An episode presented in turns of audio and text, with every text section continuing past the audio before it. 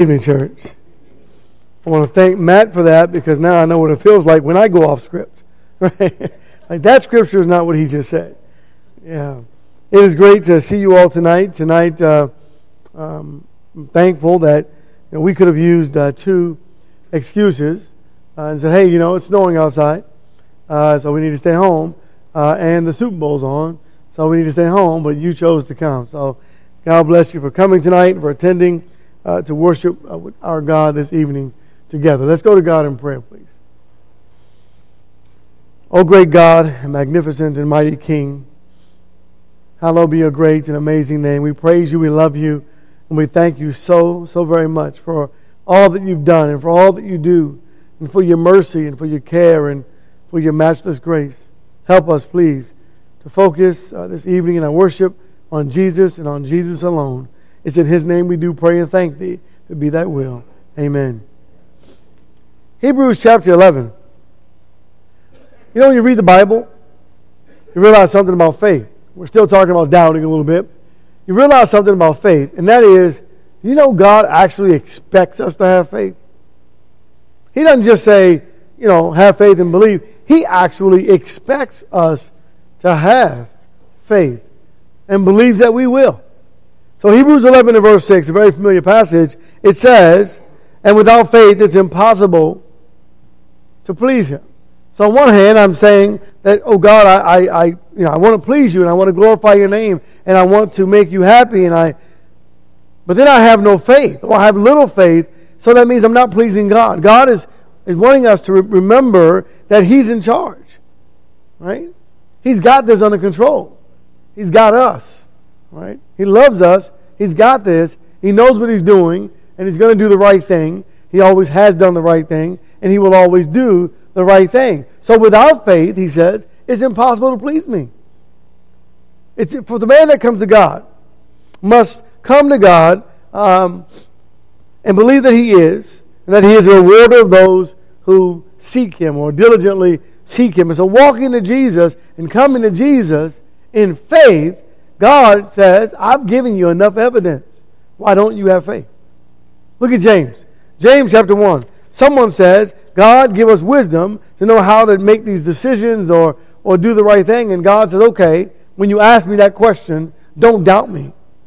Listen to what he says. Verse 5. But if any of you lacks wisdom, let him ask of God, who gives to all men generously and without reproach, and it will be given to him. But let him ask in faith without any doubting. For the one who doubts is like the surf of the sea, driven and tossed by the wind. Wait, that's me? And then he says, For let not that man expect that he'll receive anything from the Lord. God says, Okay, are you doubting me? You're asking me for wisdom. I'm giving you the wisdom, but you're doubting that I'm going to do this for you? Then I'm not going to give it to you. Don't even expect me to give it to you.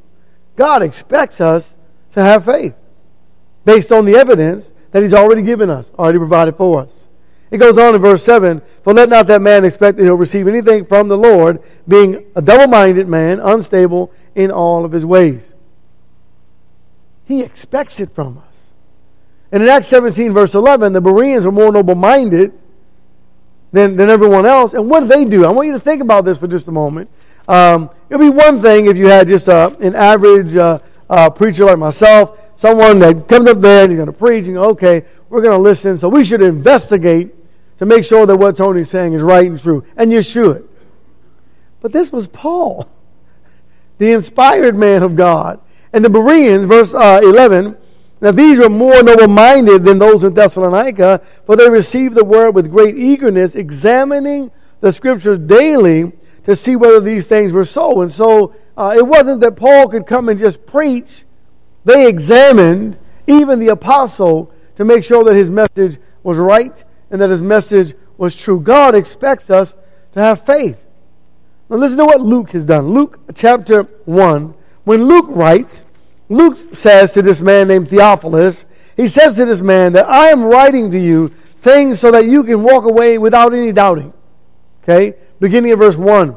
Inasmuch as many have com- uh, undertaken to compile an account of the things accomplished among us, just as those who from the beginning were eyewitnesses and servants of the word, have handed them down to us.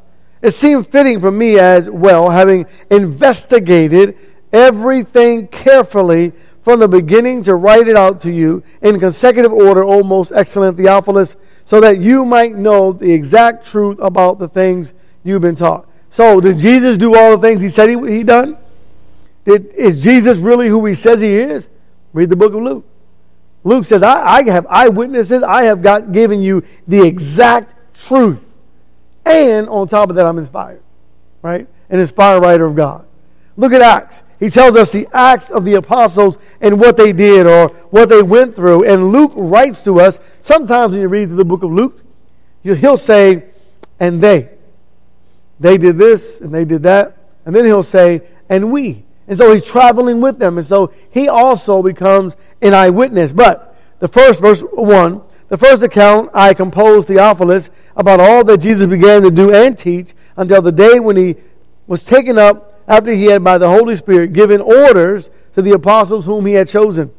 To these he also presented himself alive after his suffering by many convincing proofs, appearing to them over a period of 40 days, and speaking of the things concerning the kingdom of God. And so he says, I've written to you, I've, I've, this stuff I'm giving you, this account that I've composed for you, I didn't just grab it out of the sky, I've investigated it, just like the first account that he writes uh, from the book of Luke.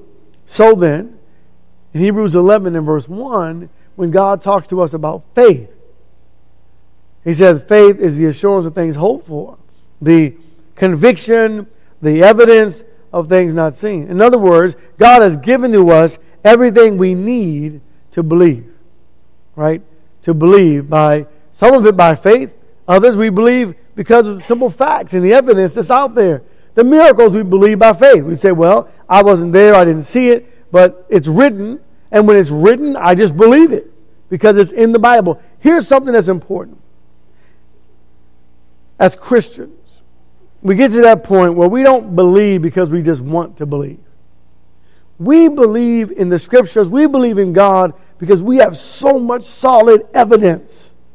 It's impossible for this book to not be true. It's an absolute impossibility.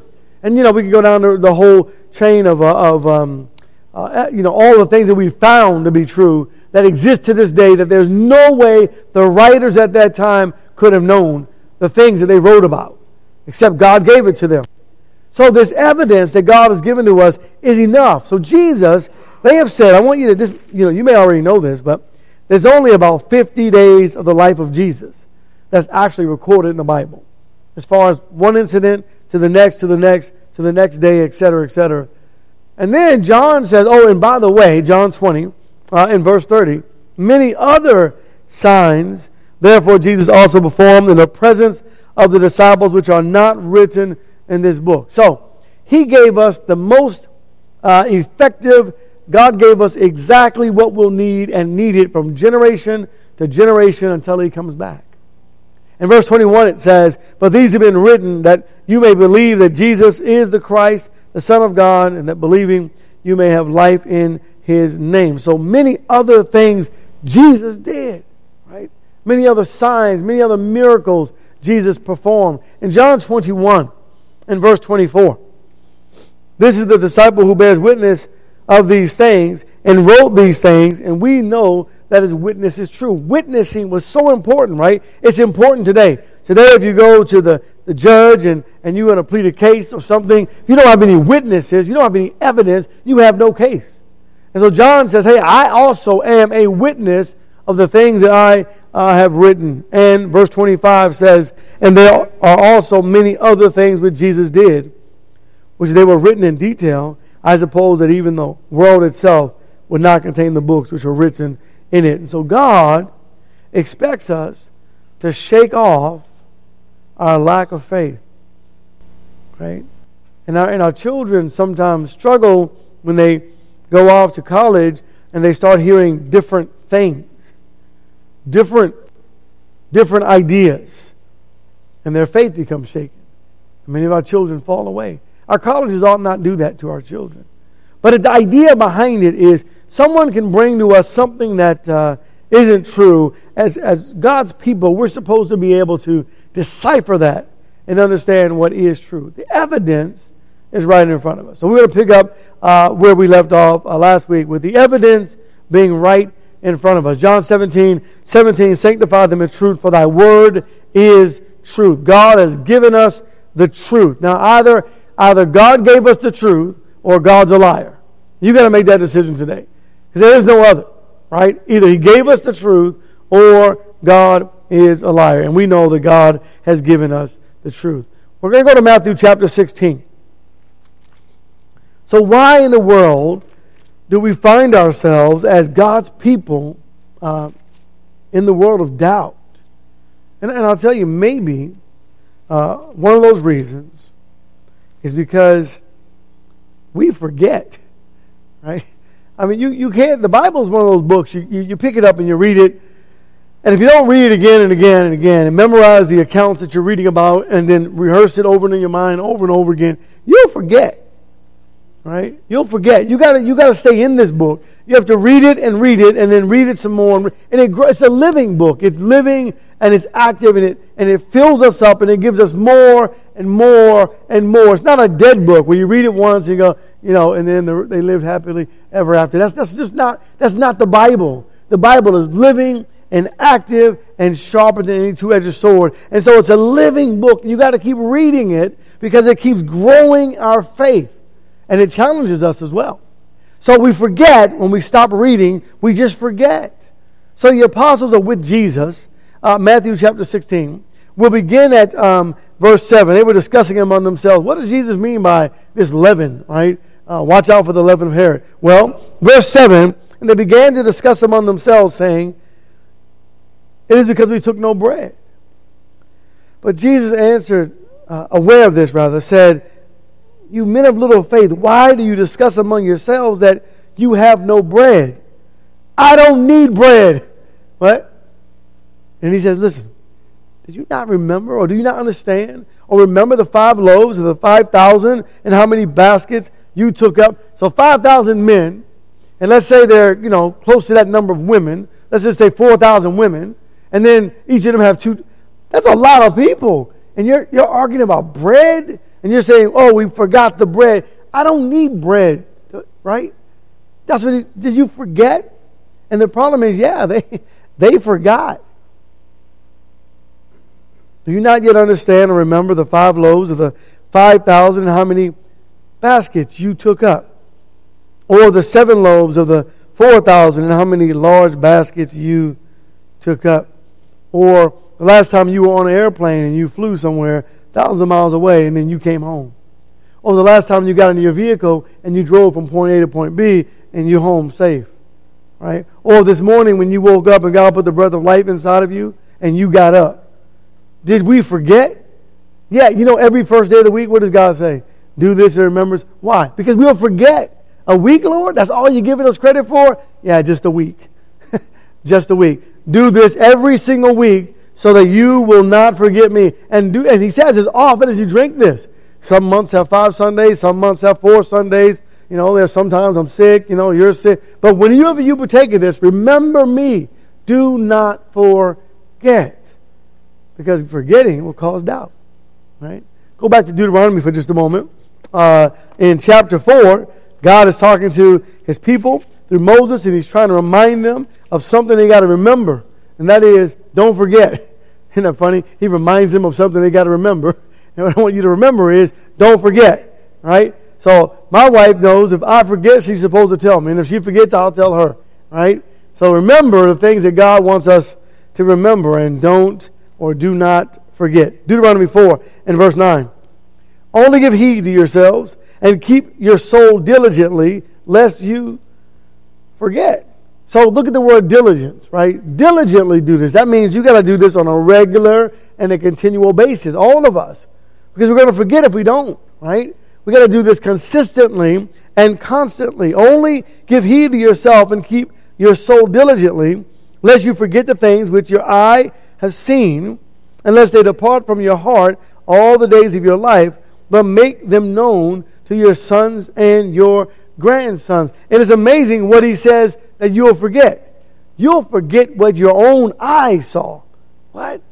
How can I forget what I saw? You will forget, church. We will forget what our own eyes saw, what we believe to be true, what we know to be true.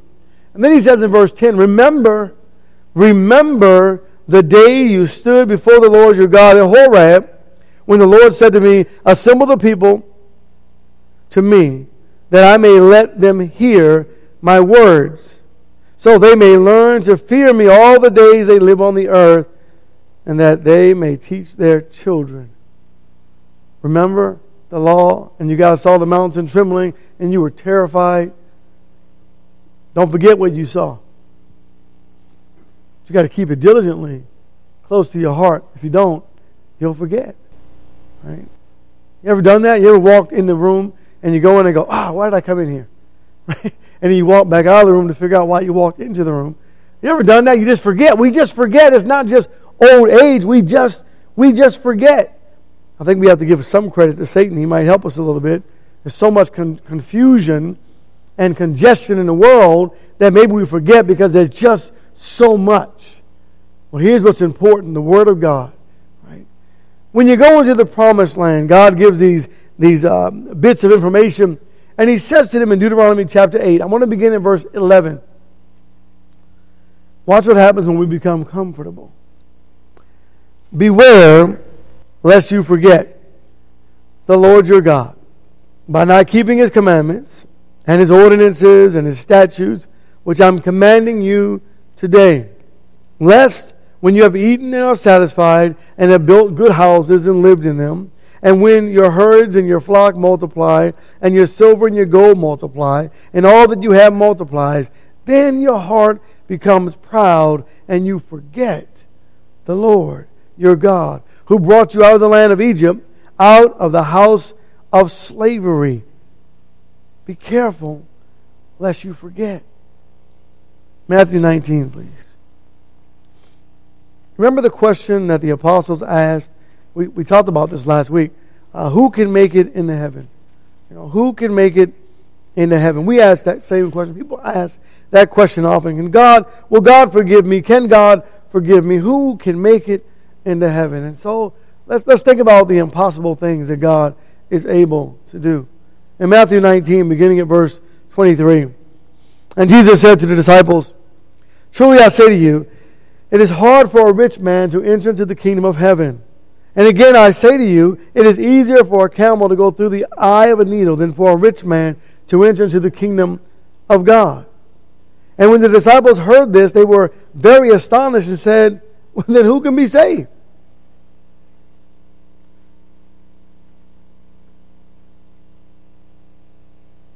None of us without God, right? None of us. But he, he gave them the answer, and he says, looking upon them, Jesus said to them, With men this is impossible, but with God all things are possible.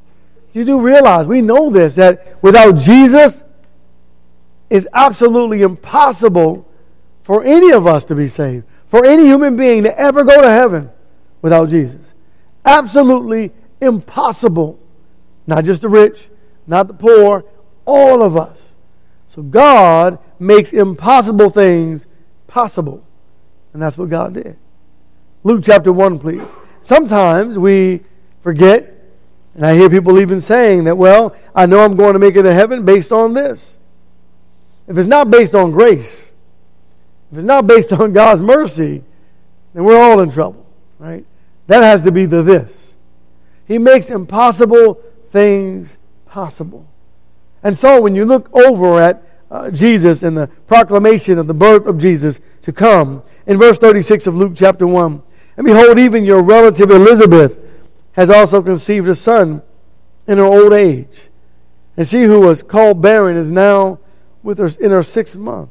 For nothing will be impossible with God. Nothing. Don't forget that. So when someone asks the question, you know, they say, well, I don't know how, you know, you believe that God flooded the whole earth. Well, I don't know how God make all this in six days. Say, don't worry about trying to figure it out. You'll never figure it out. My friend, your brain's not big enough. Let it go. Right? Just let it go. Well, you know, I just believe in science. Now, see, now you got a problem because now you're trying to talk about things you don't even understand. Just let it go, right? Let it go and let the God who does the impossible do what he does.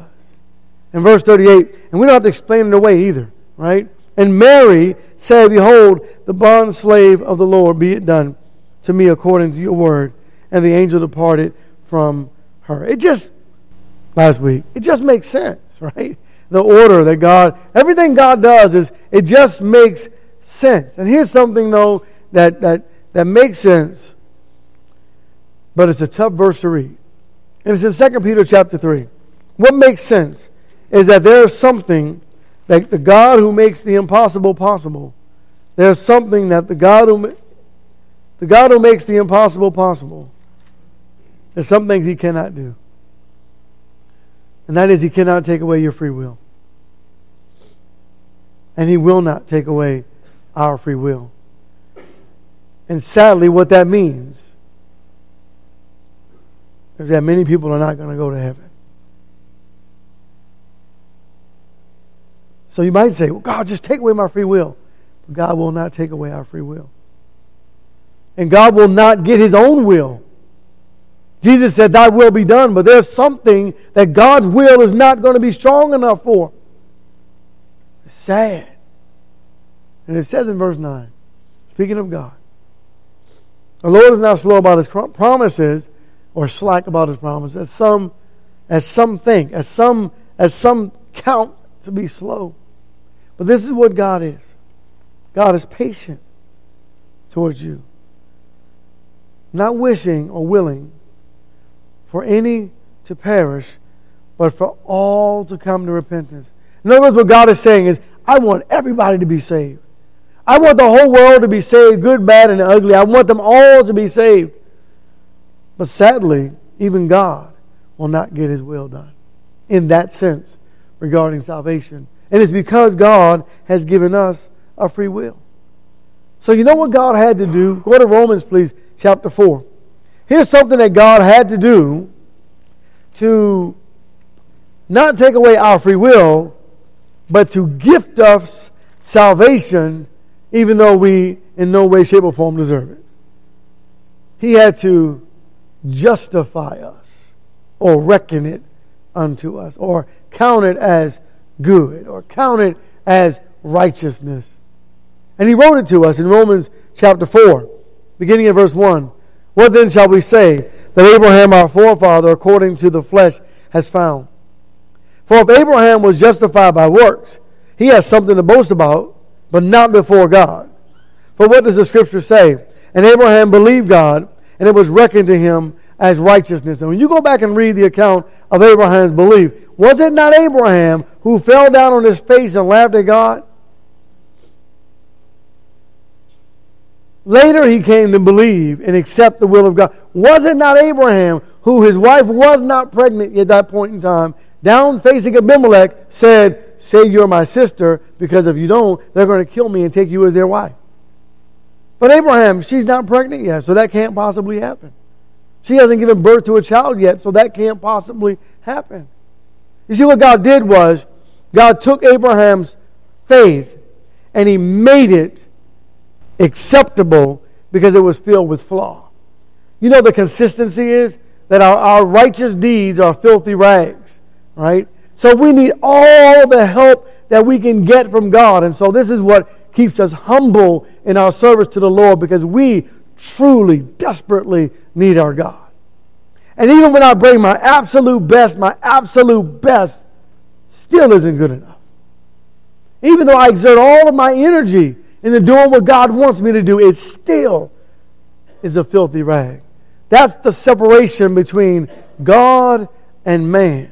God is so far past us that we'll never reach him. In verse 22, he gives it to us.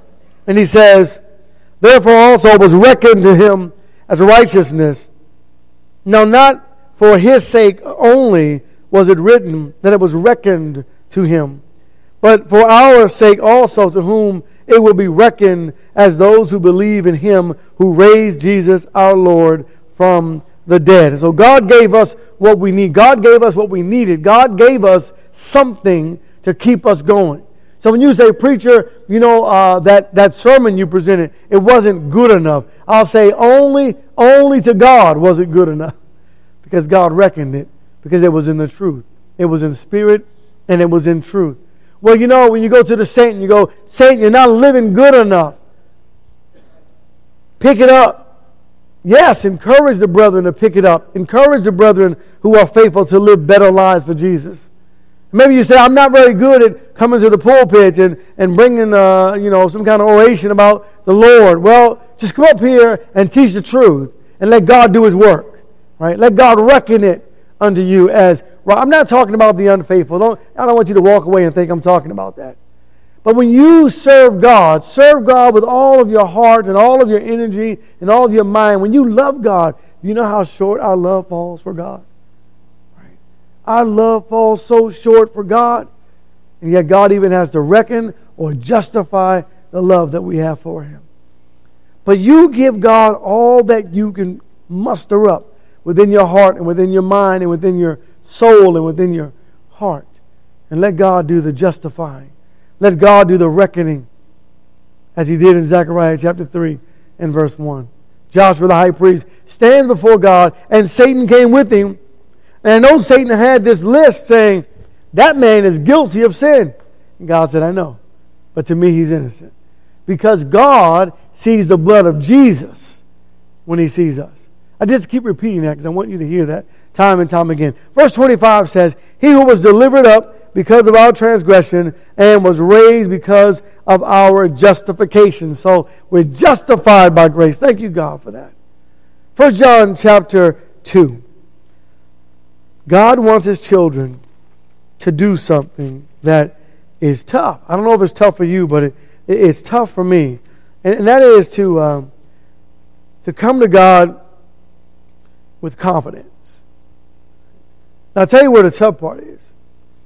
It's not tough for me to come to God with confidence when I come in the name of Jesus and through the blood of Jesus. But I sure can't go to God by myself. I need all the help I can get. So First John says in, in chapter 5 and verse 14, And this is the confidence which we have before him, that if we shall ask anything according to his will, he hears us. Does he? People have asked me this. Faithful Christians have said to me, I am not sure if God is listening to me anymore. First John 5 says, God is listening. You got to come to Him with confidence. Not arrogance, but confidence to know that when I pray to God, God listens to me not because of me, but because of Jesus. Hebrews chapter 10. And that's where my confidence lies. My confidence does not lie in me, my confidence lies in Jesus. And so when you find yourself doubting your faith, and you're wondering, you know, and you, are wondering and thinking about God hearing you, look to Jesus. Stop looking to yourself. Hebrews 10 and verse 35, uh, the text says, Therefore, do not throw away your confidence, which has a great reward. For you have need of endurance, so that when you have done the will of God, you may receive what was promised. For yet in a very little while, he who is coming will come and will not delay. But my righteous one shall live by faith, and if he shrinks back, my soul has no pleasure in him. God expects us to live righteous lives. God expects us to have this confidence through Jesus Christ. God expects us to have faith. In verse 39 it says, But we are not of those who shrink back to destruction, but of those who have faith to the preserving of the soul. Now I want you to just, let's take this one step deeper. We're going to 1 John chapter 2. Read that same scripture in light of the Roman army. And um, they're knocking on your door. And they're going to ask you the, the great question Are there any Christians in here? How do you answer that? Where's your confidence in Jesus. Right? See, it might not turn out the way that I hoped it would. Number one, I wish he wouldn't come. But they came. And then I might end up dying for this. Maybe I wish I wouldn't die. And you go through all that in your brain and your mind, and you think about it, and the Romans are still knocking on the door. How do you answer? How do you respond to that Roman? And that's what God is talking about. You got to have your confidence in Jesus that He'll take care of you. And what that means is God will do the right thing at that moment and at that hour. That's for them. What about for us? What about for us? Some of us, some Christians. I don't know who. Have a hard time saying a prayer in a public place. Why? Where's your confidence? Where's that confidence in Jesus? Or say a quick prayer. Or, or pray with your eyes open so no one knows you're praying. You know all the tricks of the trade, right? Where's our confidence? God expects us to have faith. 1 John 2 and verse 28. And now, little children, abide in him, so that when he appears, we may have confidence and not shrink away from him in shame at his coming. What does that remind you of? Remember Adam, Adam and Eve? They'd heard God, the voice of God, in the cool of the day. And what did they do? They hid themselves because of their shame. Church, if you don't if you don't repent of your sins, then yeah, we got to hide ourselves. If you if you repent and confess, God is faithful. And so you can have confidence because of the blood of Jesus. We're not of those who, who hide because of shame. Because God has God has made it right. God has justified us. Hebrews chapter 3. Stand up for Jesus. Stick with God. Don't give up. Stay true. Stay faithful. And like we said this morning, be inconvenienced, if that's what it's called. Allow yourself to be inconvenienced for God. In Hebrews 3 and verse 14, and I'll let you go. For we have become partakers of Christ if we hold fast the beginning of our assurance firm until the end. So notice in that text, you can't give up, right? Can't reach back and say, oh God, look at how great I used to be. No, you have to keep going until you leave this earth, right? Firm until the end. Is said, today if you hear his voice, do not harden your hearts as when they provoked me. For who provoked him when they heard? Indeed, did not all those who came out of Egypt, led by Moses, they provoked God to anger? Verse 17. And with whom was he angry? For 40 years. Was it not with those who sinned, whose bodies fell in the wilderness? And to whom did he swear that they should not enter his rest? But to those who were disobedient. And so we that they were not able to enter because of unbelief. Belief. Are you doubting God? Are you doubting this whole religion thing? Got a text today. The text says, at some point today, the text, I got it. And it said, you know, I got to tell you, I'm being honest. I'm starting to wonder about this religion thing. You know, is God really true?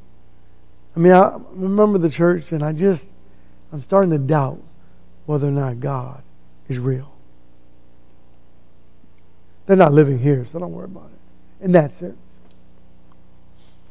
I'll go through an open dialogue and communicate with this individual as we've begun.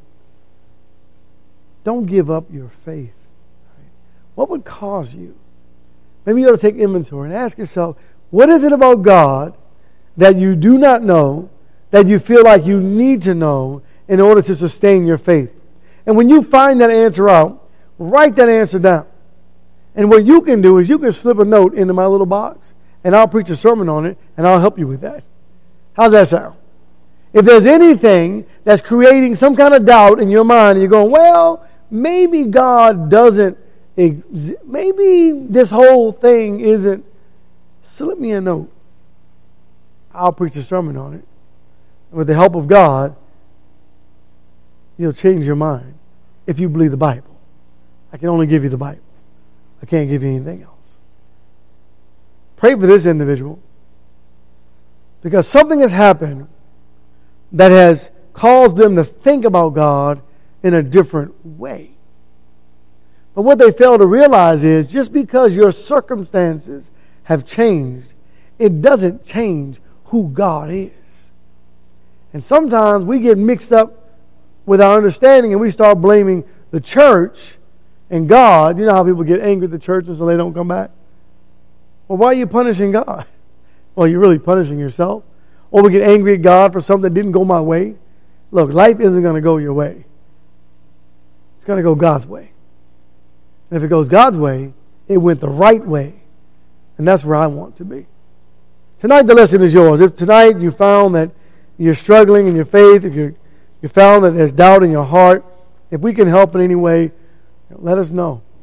We'll do the best we can. We'll pray. That's the start of it all.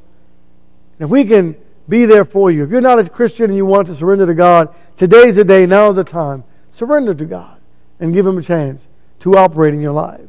If we can help in any way, please stand while together we sing our song of invitation.